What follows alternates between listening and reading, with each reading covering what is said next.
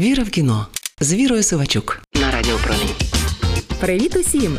Це я, не суворий, але прискіпливий кінокритик Віра Сивачук. Часто я сумніваюся. А чи воно нам треба? Оці псевдоприводи, через які гуде західна кіноспільнота, в якій сукні була Керрі Бредшоу на початку другого сезону і просто так.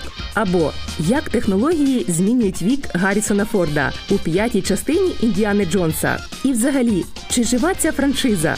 Чи можна забивати голову такими дурницями, коли в нас триває війна? А потім згадую слова якоїсь відомої людини, яка казала: що б не сталося, своє ліжко зранку треба застелити, зробити рутину, яка поверне ілюзію порядку і звичного життя. І я розумію, що кіно і все навколо нього це та сама рутина, і не тільки моя. Знаю, що ви подумали, що я так довго підбираюся до нової частини Індіани Джонса. Зовсім ні, бо в кінотеатрі мене чекав іще один фільм, який просто не можна було пропустити. Нова стрічка Веса Андерсона, прем'єра якої відбулася в Канах. Трагікомедія Астероїд Сіті, Сполучені Штати Америки, 2023 рік. Віра в кіно з Вірою Сивачук. Нова історія від Веса Андерсона проста, але не без загадок. І перша загадка про що фільм? Чорно-білий пролог розповідає про відомого драматурга, який пише п'єсу. А п'єса про оказію, яка трапилася в 1955 році у такому собі Астероїд Сіті. З театру ми потрапляємо в містечко, яке розкинулося серед пустелі, кактусів і радіолокаційних станцій. І цей подвійний контекст зберігатиметься впродовж усього цього фільму. За легендою, три тисячі років тому тут приземлився астероїд. Тепер це мека для астрономів, винахідників і персонажів Веса Андерсона. За сюжетом на фестиваль науки збираються вундеркінди з усієї Америки. Ну і батьки, звісна річ. Для чого?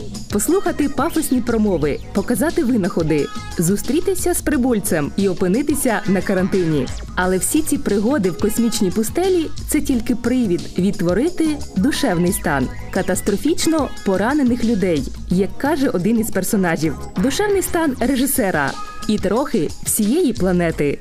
Звичайно, фільм Веса Андерсона не про прибульців чи астероїди. Усе це фон для меланхолійних людських історій. Люди, які загубилися в житті. Окей, чому б їм буквально не загубитися і не застрягнути у дивному містечку серед пустелі, яке час від часу перетинає вантажний потяг, а на горизонті видніється гриб від випробування атомної бомби. Якийсь сюр, скажете ви. І матимете рацію, але саме цей сюр мальовничий і, як люблять казати про Андерсона, симетричний і потрібен був режисеру, щоб поговорити про 50 відтінків меланхолії, кожен з яких уособлює один із героїв. Хтось почувається винним, бо давно не знає почуття провини. Хтось весь час грає на публіку, бо боїться, що інакше ніхто не помітить його існування. А хтось приїхав шукати відповіді, але їх немає навіть тут, у космічній пустелі. Словом, якщо ви хочете тихого і мирного життя, ви народилися у невдалий час. Прямим текстом каже Андерсон. І тут я його розумію.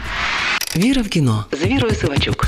То це сюди, в цей дивний фільм зігнали пів Голівуду, перепитала подружка. Мовляв, так би й сказала. Розумію, історії катастрофічно травмованих людей звучать зовсім інакше. Якщо ці люди Том Генкс, Скарлетт Йоханссон, Марго Робі, Едріан Броуді, Брайан Кренстон і Тільда Свінтон. Sorry, якщо когось пропустила.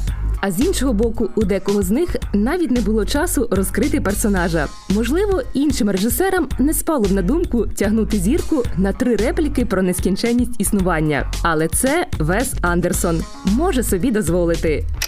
Це була я, не суворий, але прискіпливий кінокритик Віра Сивачук. Почуємося. Віра в кіно з Вірою Сивачук на Радіо Промінь.